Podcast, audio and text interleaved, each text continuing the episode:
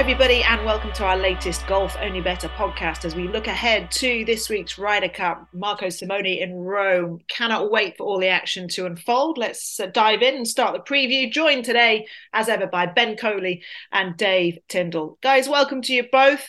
Uh, ben, we got back to back weeks of match play. Solheim, obviously, now followed by the Ryder Cup. As ever, a hugely exciting time of year. How high is your excitement level right now, Ben? Too high, I would say, uh, given the there are still three, well, two and a half days until it starts at the time we're recording. But um, yeah, it, uh, it's my favourite event in golf. I think my second favourite is probably the Solheim, and that was so good last week. You almost feel like we might have peaked already, and uh, maybe the Ryder Cup will be a blowout. But then uh, I was thinking about that sort of idea, and actually, you know, it's very hard to think of Ryder Cups where in recent times where it's been really close going into the singles. I think you have to go back to about 2004 for the time it was really close, uh, and it and yet I don't remember a dull one. Uh, even you know last time at Whistling Straits, I'm sure some people wanted a bit more um, bang for their buck, so to speak, but it was still compelling television, wasn't it? Wasn't it? Seeing how Rory McIlroy responded on the Sunday after a really disappointing week, and um, I, it just always delivers. So yeah, I can't wait to get going. Dave, likewise. I mean, look, the, we seem to wait around so long. Obviously, that's the beauty of you know the Ryder Cups. They don't come around that often, and when they do, there's so much sort of hype and anticipation. Where does it rank for you? I guess, like Ben said, it's sort of his favourite event in golf. For you, obviously, you've got the majors and the Ryder Cup, the pinnacles, the the highlight of the calendar year. But where's where's the Ryder Cup sit for you in terms of uh, favourite events in the calendar? It's one of those ones. It's like a sliding scale. If you ask me right now, we're recording this on Tuesday. I'm like, maybe like third. But then you, you ask me in the heat of battle when it's all going off, I'll go, yeah, number one without any shadow of a doubt. So I think it is a week where you kind of do go a bit mad. You'll see players talking afterwards and they'll say it's the best thing that's ever happened, ever to them. And take a bit of distance away from that. And it looks a bit, well, it's a bit much to be saying that, but you do get caught up in it. I know I do. So, so yes, right now it's a bit calm before the storm, and um, I think I'll have, you know, a very different answer. Uh, don't know, some Saturday, Friday, Friday. You're sort of jockeying for position, I guess. Um, but yeah, no, uh, it's one of it is one of my favourite sporting events actually um, of, of, any sport. I was lucky enough to be at Medinah in 2012. I, I still, when people say, "What's the best live event you've ever been to, it was certainly that. Um. That was just still incredible uh, that, that that happened, and to be there was just such a, a privilege. So hopefully, well, I don't know about hopefully because I, I I don't want it to be tight. So I want some jeopardy to some extent, but um, and I'm not sure I could handle a dramatic finish like that again. And I think that's the thing with this this year's edition, the intrigue. Really, obviously, we had all the you know the contention with LIV and and a lot of the Euro, you know the European stalwarts. I know it's a changing of the guard anyway, but we're going to miss some. We're going to miss some faces. Well, we either are or we aren't. That have been a, a feature of European Ryder Cups for an awful long time. We've also seen the strength of the Americans in that dominant performance, as we've alluded to at Whistling Straits. The Europeans, it is kind of a new, a new era, if you like. How much does all that's played out over the last year or so really add to the intrigue this week? Yeah, it definitely does, um, and it's it's helped sort of it, it, bridges the gap between Ryder Cups, doesn't it? I would say once play begins, to to a large extent, that stops, and and you kind of forget almost about uh, all those little debates that may have been ongoing. I mean, like who really remembers that you know Peter Hanson sort of won in the Czech Republic just to get into the Ryder Cup team just at the death back, uh, you know, ten years ago, and who really remembers. I mean, in time, I don't think people will really think much about the fact that once we were debating Matt Wallace or Sergio Garcia, um, it it just that sort of pales into insignificance, and, and we focus on the, the 24 players who are there. Obviously, for Europe, um, the absence of some of the greatest Ryder Cup players in history uh, is significant, but I think that absence would have existed anyway. Um, Graham McDowell said it himself this week. He, Ian Poulter, Lee Westwood simply have not played good enough golf to have been anywhere near the Ryder Cup team this time around. The one potential exception could have been Sergio, but I think even he was probably short of the standard required. So really, it's on the American side where the absences will be felt because it's hard to argue against the fact that a Dustin Johnson would have been in the side, but b Bryson DeChambeau's form has mm-hmm. really come back around and that he could be a potential absentee. So all of a sudden, from this scenario where Luke Donald might have been forced to answer some very difficult questions, which you'll still meet in some degree and, and has dealt with very well so far. Actually, the focus might be on Zach Johnson and why is Bryson DeChambeau not here, which is very much not something I'd have seen coming three or four months ago. So, uh, yeah, they're interesting angles. But once that first ball's in the air on Friday, uh, the, the talking stops and we get on with it with the 24 we've got. And they're all fantastic players, obviously.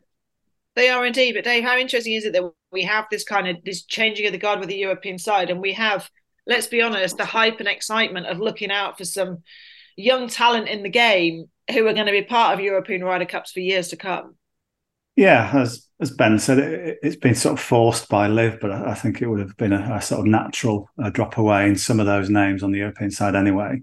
But but um, it is very exciting to see the likes of Aberg and Højgaard uh, playing this this time, and and uh, some sometimes you get young players maybe, and you think, well, this is the start of four or five Ryder Cups, and it doesn't happen. Um, but certainly with Aberg, you've got to think this is like match one in about eight or something. you know, this is just the start for him. Um, so yeah, it is exciting to see to see new names, and it, it, maybe adds to the unpredictability of it all because in the past you kind of knew who you're up against. I mean, it is this is one fascinating thing that I kind of found out when I was doing my research was that in 2021, I know the Americans were favourites, but if you look at the world rankings at the time, they had eight of the top 10. Do you know how many of the top 10 we had? One. Yeah. It's hard to believe that. Jon Rahm was world number one, but there was no other European in the top um, 13, which is incredible. So Rory was 15th at that time. And I was looking That would at, be his, his, lowest ever world ranking, yeah, wouldn't it? I, was thinking, well, since 2009. Yeah, yeah, and I was thinking, was he? And then you look back at his his season, he'd come um, outside the top 40 in three of the majors. He'd finished 14th at East Lake, which he normally wins. So it wasn't the Rory we're getting this time. So I think people just, it's easy to forget that they're just the same player at the same stage. And you forget, you need to really look at where they were actually that week. So even like Hovland, who was 14th. He was the next highest in the world rankings after Rahm, 14th. He might have thought, uh, was he a bit higher than that? I can't quite remember. Or there must have been others high up there. But no, we we were on paper. I know you can say that a lot down the years that Europe have always done better than they are on paper. But it, it did surprise me how low uh, the Europeans were collectively in the world rankings and just how high the Americans were. Add in the home soil advantage, and it it becomes a bit obvious that, that we're going to absolutely hammer us, but different this time, I think. It is really different. Yeah. How do you guys both see it? Because I, I mean, I, I'm intrigued when when we look back, and I think I've, we might have mentioned this in another previous podcast when we've touched on the Ryder Cup. But you know, you sort of go back, I don't know, six, nine months, say, but you know, a bit further back, and you sort of look at the nucleus of our team. You know, the Hovlands, the Rahms, and the, you know the McIlroy, and obviously uh, Hovland's form of late has been sensational. But you kind of looked at the the full 12 and you kind of wondered you, you, looked at the strength in depth and it probably wasn't there whereas on the us side was was was just incredible. We saw that Whistling Straits.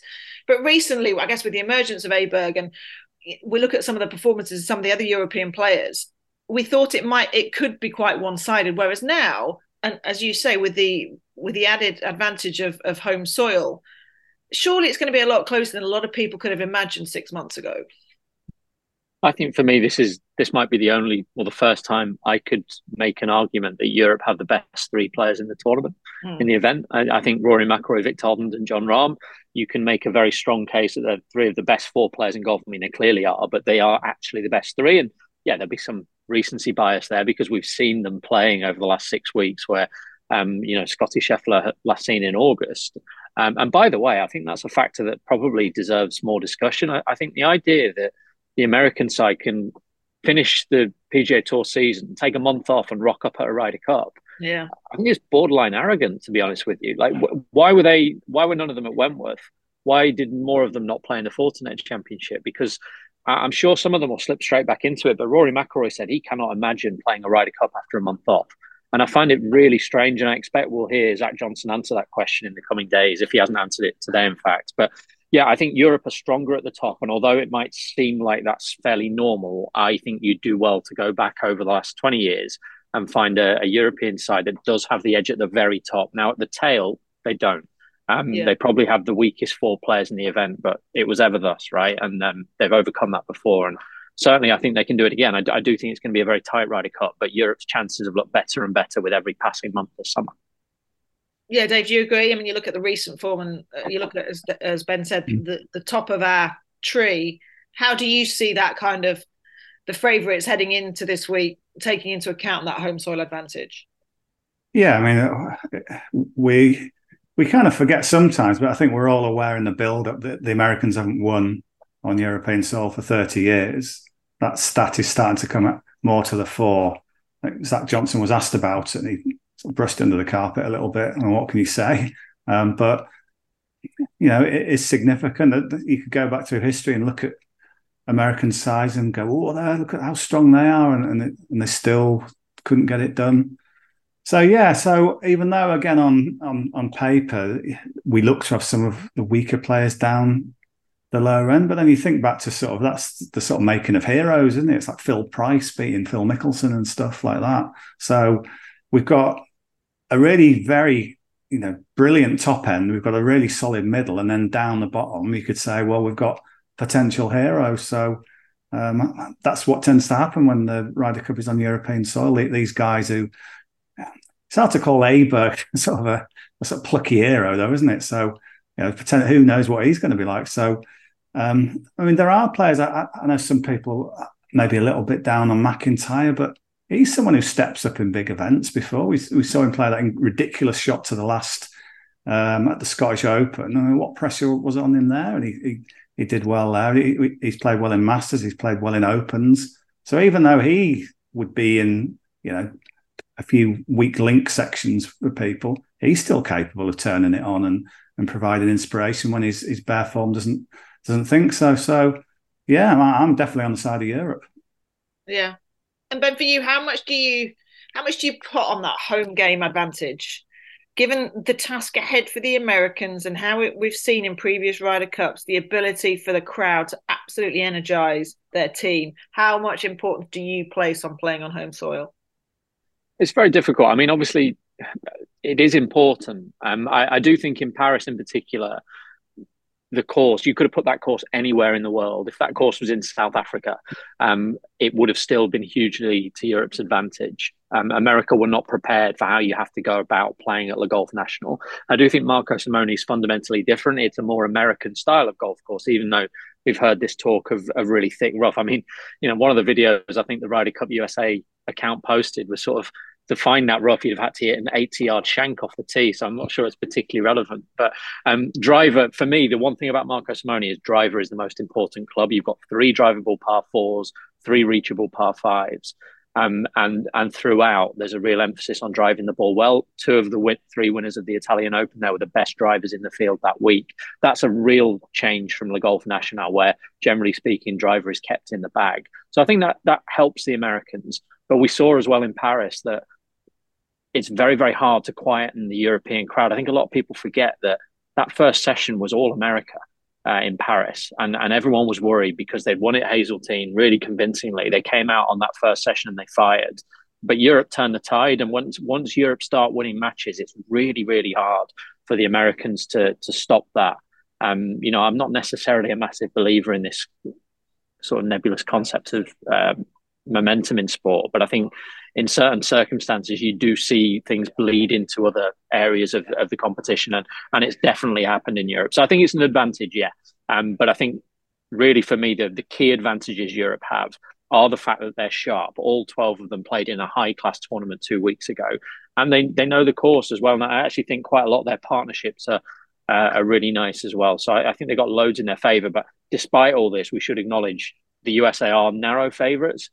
Mm. And I think that's they'll go off narrow favourites, and and I think probably based on the way they won their record victory three uh, two years ago, sorry, they probably do still deserve to be narrow favourites. Yeah, let's get sort of specifically more into the, the, the markets, and obviously we'll talk the betting favourites regarding USA and Team Europe. Then we'll get into specifics of the players and who we expect to potentially play all five sessions, and obviously top point scorers for their continent or their country. Dave, for you, the market are, they, are, US Spencer? Are they just deserved favourites? Would, would you agree with how the top of the the market's looking in terms of favourites for this week's Ryder Cup? Well, it's got more realistic. There was, there was a time not so long back when. Um, they were heavy favourites, heavy odds on favourites, and uh, I think anyone who was watching the video of Whistling Straits, maybe straight after when that market was formed, who would have thought, well, yeah, fair, fair enough. But as time ticks on, and then for these other reasons uh, that Ben has said, I mean, you know, a year out, who knows what people's schedules were, but right now we know that the Americans haven't turned up. So it's it's almost like you can. If there's going to be a root and branch investigation into why they failed again, well, you've got reasons already, haven't you, to to pin on them that they you know they they, didn't play enough before, and it's quite a, a, basic thing to to be doing. And just, just the course form as well. I'm not, I'm not sure you would have got many over them to come over to play the Italian Open, but Justin uh, Thomas came over to play Le Golf National oh. um, in 2018, and hey ho, he finishes top point scorer. So you know that that seems to be a bit of you know justification for doing so. And then you look at the European team, and maybe some of those guys you might think are the weak links. Well, they've actually won on the course. They've won, you know, Højgaard and, and McIntyre course winners. And then we've got other players. We've got we've got Fitzpatrick and Fleetwood. They've uh, they finished runner up there. Rory played well on his only visit. Hatton was eighth there as well. So we've got just as we did at other places like the Golf National at, at Celtic Manor, at Gleneagles. You've got a load of Europeans who not only might like the course. We know they do. I mean, maybe it'll be set up slightly differently, but it still helps that there's a lot of positive memories there. And the Americans got nothing, absolutely nothing on the on this course. So you're just presuming that they might go well. I'm not even. I don't know. You, you can. It depends how you look at it. If you, if you just look at the players and you think, yes, the Americans deserve to be favourites, but if you look at history, and surely history keeps repeating, you've got to think Europe should be favourites, shouldn't you? I mean, the home advantage in Ryder Cups. I, I was looking at, at the Solheim, um, where the, the previous eight Solheim Cups had, had won, had gone four to the home uh, side, four to the away, and then we get a tie as well. So that's almost like there's nothing there at all to to hang on. Where six of the last seven Ryder Cups have gone the way of the home team, and it, and it would have been seven, but for, but for Medinah. So to me, that's a lot of evidence. I know I think I saw Ben write this that it's still only seven times, even though you know it's every two years, so it's not like it's happened a thousand times in in twenty years. But I, I think it's started to become really significant that that the home team gets it done, and whatever you put it down to, do you put it down to the course? Is it the crowd shouting rude things? I don't know, but it's certainly something's going on, isn't it? Um, yeah. So until I see evidence that an away team can start to turn the tide. I, have got to be nailing my colours to the house every single time. Yeah, I think it's it's skewed slightly, isn't it, because of the performance at Whistling Straits. And as we say, I said this a lot last week for the Solheim. It's like on paper, you look at the world rankings and the strength in depth, but I just think, yeah, as you said, some of the recent course form for the for the Europeans, just that home advantage, it's so difficult to call. Ben, when we're looking at the markets, though, any any thoughts or any advice for, for punters in terms of playing that winner market, and also maybe um, an addition to look at, you know, predicting and betting on the on the correct scores for this week? Yeah, well, f- for me, I mean, I think we were on this podcast a couple of months ago when, and I'm, it's not very useful information to anyone who doesn't listen regularly now, but we were talking about Europe as a two to one chance. We're now talking about Europe as a six to five chance. There's a, that's a big difference. Um, and I think personally, for me, I, I think the, the ship has probably sailed there. I think the way to play if you want to be back in Europe, and you know, this, this is a serious podcast for you know people who bet regularly. I understand that, but the Ryder Cup is not the best betting event in golf, right? It is the best event in golf, but in, in terms of betting opportunities, I could have given you four or five better ones last week in France and four or five better ones next week in Scotland. And I apologise to the producer for saying that. But the point is, a lot of people will like to bet on the Ryder Cup recreationally, knowing that they're not getting the massive edge, knowing that this is not part of their, they don't have to log it on a spreadsheet and know that they got, they beat the book by 5% or whatever. They just want to bet for fun, and that's fine, right? So for me, the way to do that is to play either winning margin or correct scores, and I am leaning in favor of Europe. So I think you back 14 and a half, 13 and a half, 15, 13, and 15 and a half, 12 and a half. So that's Europe to win by one to three points. You're looking at something like a seven to two shot rather than taking six to five Europe. Uh, and I do struggle to see them, you know, winning by a wide margin. So um, yeah, that would be how I'd play it. Just just picking a few correct scores for the narrowest possible victories. Uh, and then hopefully, you know, we get a great spectacle and you make a few quid when Europe come on the wrong side of it, uh, the right side of it, rather. Good stuff. Dave, agree? Yeah, so you've got to, if you're playing correct scores, you, you, drive yourself mad if you pick one score out and you see someone miss a tiddler or something conceded at the last, like it, it was with Tiger and Molinari in at Medinah, which actually worked in my favour because I'd, I'd got 14 and a half, 13 and a half. So that just didn't seem a possible scoreline until the, the absolute death. So yeah, I, would cluster um, some score lines, but I'd go wider than Ben. I actually think we might win by a bit. So I, I'm I'm going to go. I'd go 15 and a half, 12 and a half as my sweet spot, and then I'd go one either side of that. I think. Um, so I think we, I think if it starts to go a bit wrong for the Americans, I think the, the gap could just open up a little bit. So I kind of want 16 12 as part of my set of results. Um, but yeah, the, the, sort of theory is, is similar to Ben's. You want to cluster a few um, that can cover like a bit of a dramatic last hole. I mean, it could be in a dead match, couldn't it? And then you just, it means nothing to them, but it means everything if you've had a bet on it. But it seems to be the way to, to do it. It's just a bit more appealing, isn't it, to say, yeah, I had 16, 12 or whatever, than, than say, yeah, I backed Europe at five to four. It's not, not very sexy. So 16 12, you that you're you're pretty confident about that. What in terms of the, the betting, how does that look? It's a it's a 14 to 1 shot, 16 12. Um, yeah, I am. I'm, I'm confident. I'm Let it be said, this, yeah. I'm loving this optimism, Ben. 14 to 1 as well for Dave Shout there. What do you reckon? No, for, for once, I hope Dave is right, and I'm more so than I hope I'm right. I mean, obviously, we're we're very similar, but um, yeah, the more comfortable, the better. I, you know, I like sporting drama, but for one week every every couple of years, you know, I'm, I'm extremely partisan, and and the most important thing this week is for, for Europe to win the Ryder Cup. So yeah, it can be 28, and I'll be very very happy. Look, good stuff. What about point scorers? I'll stay with you, Ben, on this. Who, both sides, again, looking at the markets and just your gut feeling as to who we're going to see at the top of the table when it comes to Europe and the United States. Yeah, so there's a really interesting dynamic here, and that's that's the golf course. And I think a lot of people will tell you this is one of the hardest walks you can find. Um, now they're young, fit people. Um, you know, it really shouldn't be too much of an excuse. But um, and we we're, we're talking to the extent that the caddies have been given the option of a smaller bag this week, a stand bag, which is just it just doesn't happen. Um, Europe have got reserve caddies in case any of the caddies cannot go and do another 18 holes. So it is a serious physical test. Um, and Luke Donald and Zach Johnson have both said that the idea of sending people out five times is something they're certainly trying to avoid almost. Um, and, and I know Luke has spoken to, to McIlroy, to Rahm, and made clear that it may well be that what's best for them is to sit out a session. And if you go back to Whistling Straits, which by the way is a pretty tough walk as well, um, you know, Rory's the one who sat out Saturday afternoon. Uh, he came out firing on Sunday, whereas Jon Rahm and Viktor Hovland, who played all five sessions between them, uh, Rahm was thumped by Scotty Scheffler, who obviously was very fresh. I think he played three times. Um, and Hovland played all five times, and he, he shared his match with Collin Morikawa. So, I mean, that's very limited evidence. And obviously, Dustin Johnson won all five matches. Francesco won all five matches.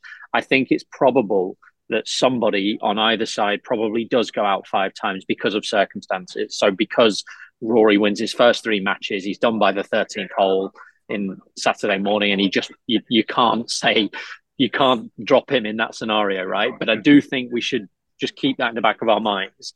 Um, but speaking of Rory, he's the one for me in the top outright scorer market. This is a market that Europe traditionally dominate. And and the theory behind that would be that because they don't have the strength and depth, that they rely on their key players to go again and again, and that European success has depended on one or two players scoring four or more points. Um, they've even won this market in heavy defeats. So Thomas Pieters won it at Hazeltine, Ian Poulter won it at Valhalla. So typically, the US spread the load a little bit better than Europe. If that remains the case, then I think backing Europeans in the outright um, and the US in their own market is probably the way to go.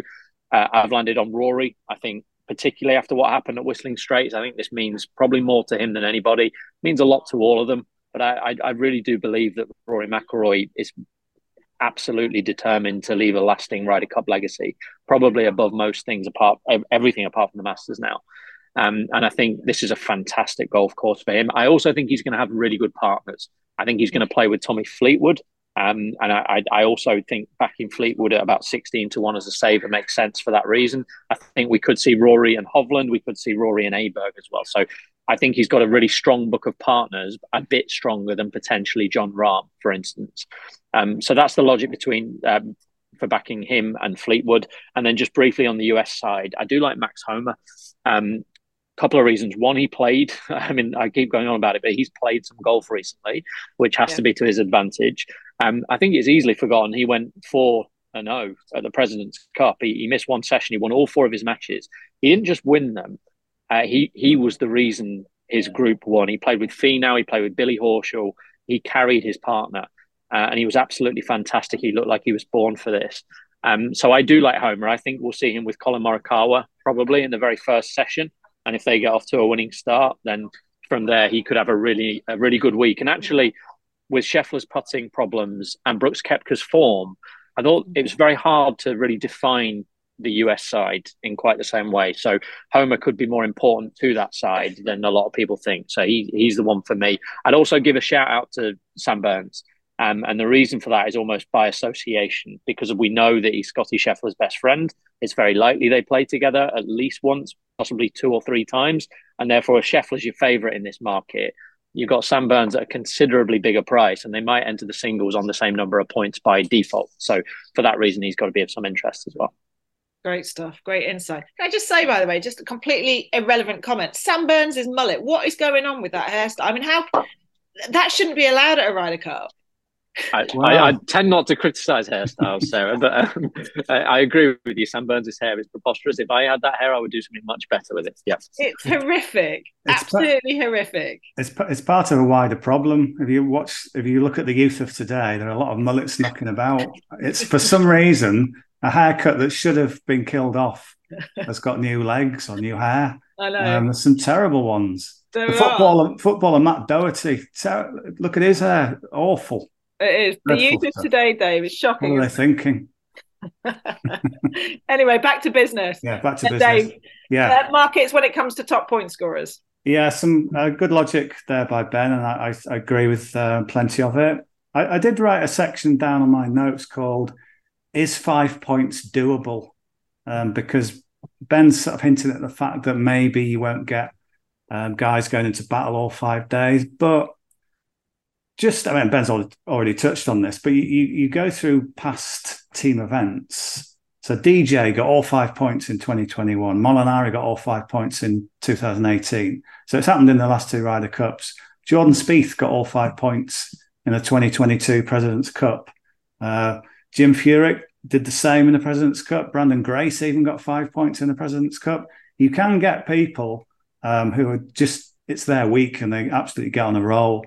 Now, to, to go a bit more nuanced on that, if you look back to Molinari, I, I think it, I think it, it's not necessarily going to be a tactic that's laid out in stone from the start. It might be like a bit of a moving scale, but because Ben said, like with McIlroy, if he won, yeah, six and five or something. But if you look back to Moliwood, so Molinari and Tommy Fleetwood, they were winning heavy, so they they weren't out on the course as long as you might have thought. So their last three games, they won five and four, four and three, five and four. So on that, they had some energy in the tank. It's not like they won every game on the last green. So it might have been that, say for the last game, that, that, that they did think, well, you, do you know what? We finished some games early, send them out again, and they did. And then uh, even within that, then you've got the evidence. So what happened to them in the singles? Fleetwood was knackered and got hammered by Tony Finau. But then you go, oh yeah, but Molinari, uh, he won his singles. But then looking at another side of that, he beat Mickelson, who was an absolute dud that week. So it can be that this argument, how tired are they? It, a lot depends on who they draw in the singles. If they draw someone who's red hot, then it looks like their their tiredness might be exaggerated. If they draw someone who's had a sh- shocker of a week, uh, then they can get over the line. So, so, so yeah, I do I do think that we might touch on some more of these in a bit, but the the odds on that is that have I said that right? Odds on that is that is that the official line? then um, so some of the the ones that the, the customers have requested. Um, there's quite a few will Jon Rahm score five points? Will Viktor Hovland score five points? I think if you're a big fan of either, either of those, you have got this historical evidence that people can get five points. Uh, so you know, there's a chance to play them at, at, quite big prices. In terms of who I think, I actually do like Jon Rahm, and Ben isn't as keen. Um, I think he's got every chance of playing five because he might demolish a few people. It, it depends who he gets, doesn't it? Hatton seems a likely partner, uh, which is could be great, couldn't it? I mean, they, those those two could really um, blast people aside. Could be Hovland a little bit, um, but I, I, just think he's he's kind of worked this event out now. I mean, 2018 in Paris, it was all a bit nervy. He only played twice in the first four sessions. And it was a bit like, oh, John, John, it's all going well, this, but oh, Jon Rahm's not come to the party much. And then he beat Tiger in the singles. I think that kind of flipped it for him. It suddenly became like a Ryder Cup. He turned from a boy to a man in Ryder Cup terms. And then in Whistling Straits, he was the, the top scorer. So I think this course, Ben has said it, it, it really favours those who drive the ball well. You know, that's very much in Jon Rahm territory. So I think he's he's just he just can get on these rolls, can't he? Even in recent events where he's not maybe been on it all 72 holes, he's had these bursts where he's just gone mad, like at Wentworth when he's had a few problems and he's just sort of taken off. Um, maybe same in the Open, he, he, was sort of nowhere and then he comes and finishes runner up somehow. So he's, he's got the kind of form and the personality, um, I think, to win this market. And I, I, would as well look to back him top overall point scorer for the, whole event for the similar reasons Ben says. And I do agree with Ben on Max Homa. Um, four points out of four at the President's Cup. I did have a cheeky little check of his Walker Cup performance when he played in that. He won two points out of three in that. So he does like this sort of stuff.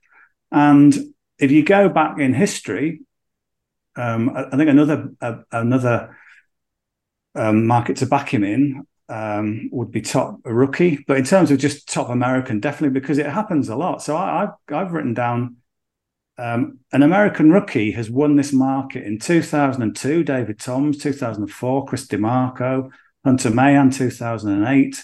Bradley and Jason Dufner in 2012. They shared it. Patrick Reed at Gleneagles, he was top American rookie. Thomas Justin Thomas as well. You almost can't believe he was a rookie in 2018, but he was. And most of those won it outright. Sometimes it, it was a share, but it's a it's a big trend that an American rookie um, just seems to take to it like a duck to water. And I think Max Homa's got all that kind of thing about him. I, I don't know for some reason because it's in Rome, a sort of historical city that I somehow I don't know why it makes me think Max Homa because he's a bit more cerebral than some of them will somehow relish the surroundings more than others. He'll, he'll be researching a load of, sort of Roman history and everything during the week, while others others on the putting green. But yeah, I think he, for for more normal reasons, I think Max Homa is a good bet for for uh, top American. Yeah, and he does love pizza, so you might have something in there. Yes, all those reasons, good reasons. okay, so what about some? Look, we've kind of gone favourites. We've had a look at some of the top point scores. I'm going to get you all to, to recap these at the end of the pod, but let's just crack on a little bit in terms of some of the other specials this week. Ben, what's taking your fancy? So some similar names, but I'll I'll go through a couple of markets. Top wild card, I think, is interesting. Obviously, you've got um, 12 players in this. Um, I thought Aberg was interesting enough at nine to one, but I think Burns at ten to one and Fleetwood at six to one. They're, they're both going to benefit from their partners. Uh, and I think Fleetwood in particular, I, I think it's forgotten, and, and, Dave touched upon this at the start, that um, back in 2021 at Whistling Straits, that was probably Tommy's worst year in the last five. Um, and, and we had a few of those players, Matt Fitzpatrick, Tyrrell Hatton, just, just not necessarily coming into that event um, on the back of their best form. Um, and Tommy was definitely one of them. And yet he still produced a decent performance that suggests to me that I just think he's perfect for this. I think his demeanor, I think the the, the way he sort of can act as a foil for someone, uh, the the consistency. I mean, in match play, we think about explosive players and making loads of birdies and stuff. Quite a lot of the times, the hardest players to beat in match play are the ones who just hit the ball in the fairway, hit the green, set up opportunities. Certainly in four balls, you know, he'll he'll be a great player to play with because you know he'll generally be in the game. Um, but I think the, the best bet of all the specials potentially, well, I've got two at a short price. The top European rookie, I think Aberg is favourite at about thirteen to eight, but I, he's he's simply going to get more matches than the other three. Um, he's got to go and win a couple of them. I think maybe if you get two points, you would win this market, um, and I think he can do that. So um, I, I think he's a very very solid favourite in a in a four runner race. The other one's the top USA wild card. So this is six players. Favourites Koepka. Not enough has been said for me about his form. He's become a dad recently. He admits he spent not a lot of time practicing um, around that time. Um, Spieth and JT will play together, and therefore, if you get them against, you know, Rory and Hovland and they lose, you, you're killing two birds with one stone there. Um, Fowler might be with Harman, which you know I don't think we should necessarily fear, and that leaves you again with Sam Burns, who I think will play with Scheffler. Uh, he's the outsider in this market at six to one in a six runner field.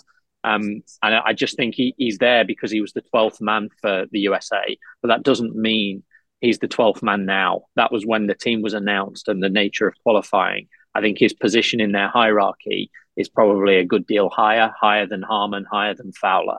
And therefore, I think six to one's a really nice bet. Okay, lovely. Dave, for you, what about some of the specials on offer this week? Yeah, if you like Rahm, you could go the whole way and back him to score all five points, and then it comes down. Four points um, is nine to two. Three points or more um, is thirteen to ten, and I, I think that's a solid uh, sort of market to to bet on because if he does get five goes, um, so I'd look at that. I've got a difference of opinion on the um, American wild card. Um, I've just got a feeling this is like role reversals, isn't it? I'm I'm shouting for Justin Thomas this week, and Ben isn't. Um, I just think there's something going to play out here. It's just deciding which market to back him in because I think he'll do well. I mean, he's got he's got an obvious partner in Spieth, so I think he'll go into bat quite a lot. He obviously was top point scorer the last time it was held on uh, European soil, and then the counter argument. What about the form, though? But then if you look at the bare form, he's finished 12th and 7th in his last two PGA Tour events. He's not exactly hopeless, is he? And the seventh was at the Fortinet, which he sort of it's kind of worked out that he probably wouldn't have played that, but he because he's trying to prove that he or trying to find some form that he did. And I think that could be a really useful thing to have done. Max Homa, of course, yeah. played in that one as well. So he's got some recent um, game under his um, under his belt. And actually, you know, 12th and 7th, not too bad, is it? And and you can hide the odd crazy shot in in a Ryder Cup in a you know in team play. You know, Spieth might chip in to bail him out at some point. So yeah, it's just which market to play. I mean, I'm tempted by the the wild top wild card market almost because it's sort of that's that was the big controversy, wasn't it? Should he get a wild card? I think there's a, a bit of sort of delicious irony if he then is the the best wildcard performer on show. So yeah, I've got a funny feeling about Justin Thomas doing well this week. I agree with you as well. I think Ben touched on at the top the, the the fact that he played, you know, and Max played at the Fortinet. I think that's key. And you know, we say this a lot. Sometimes players are sometimes born for that environment, aren't they? And even if he hasn't had his best stuff, the ability to find it at a Ryder Cup or a Solheim is is some players can just do that. Some players can just find some magic. Uh, listen, we're nearly out of time. Just wanted to recap, if we can, summarize uh, your best bets for the week. So let's start, Ben, with you. We'll go winners market, obviously, um, top point scorers, and any other specials that punters would like to have a little little, little go at this week. Yeah, so it's Europe to win by one to three points uh, for me. Um, you can do that either in a winning margin market or by playing those specific correct scores. I think if you throw in Dave, Dave obviously went one further with the correct scores to 16 12 you group the four of them, you're still looking at a really nice price versus the the outright market. Um, and I think that's the way to play uh, if, like us, you are in favour of Europe.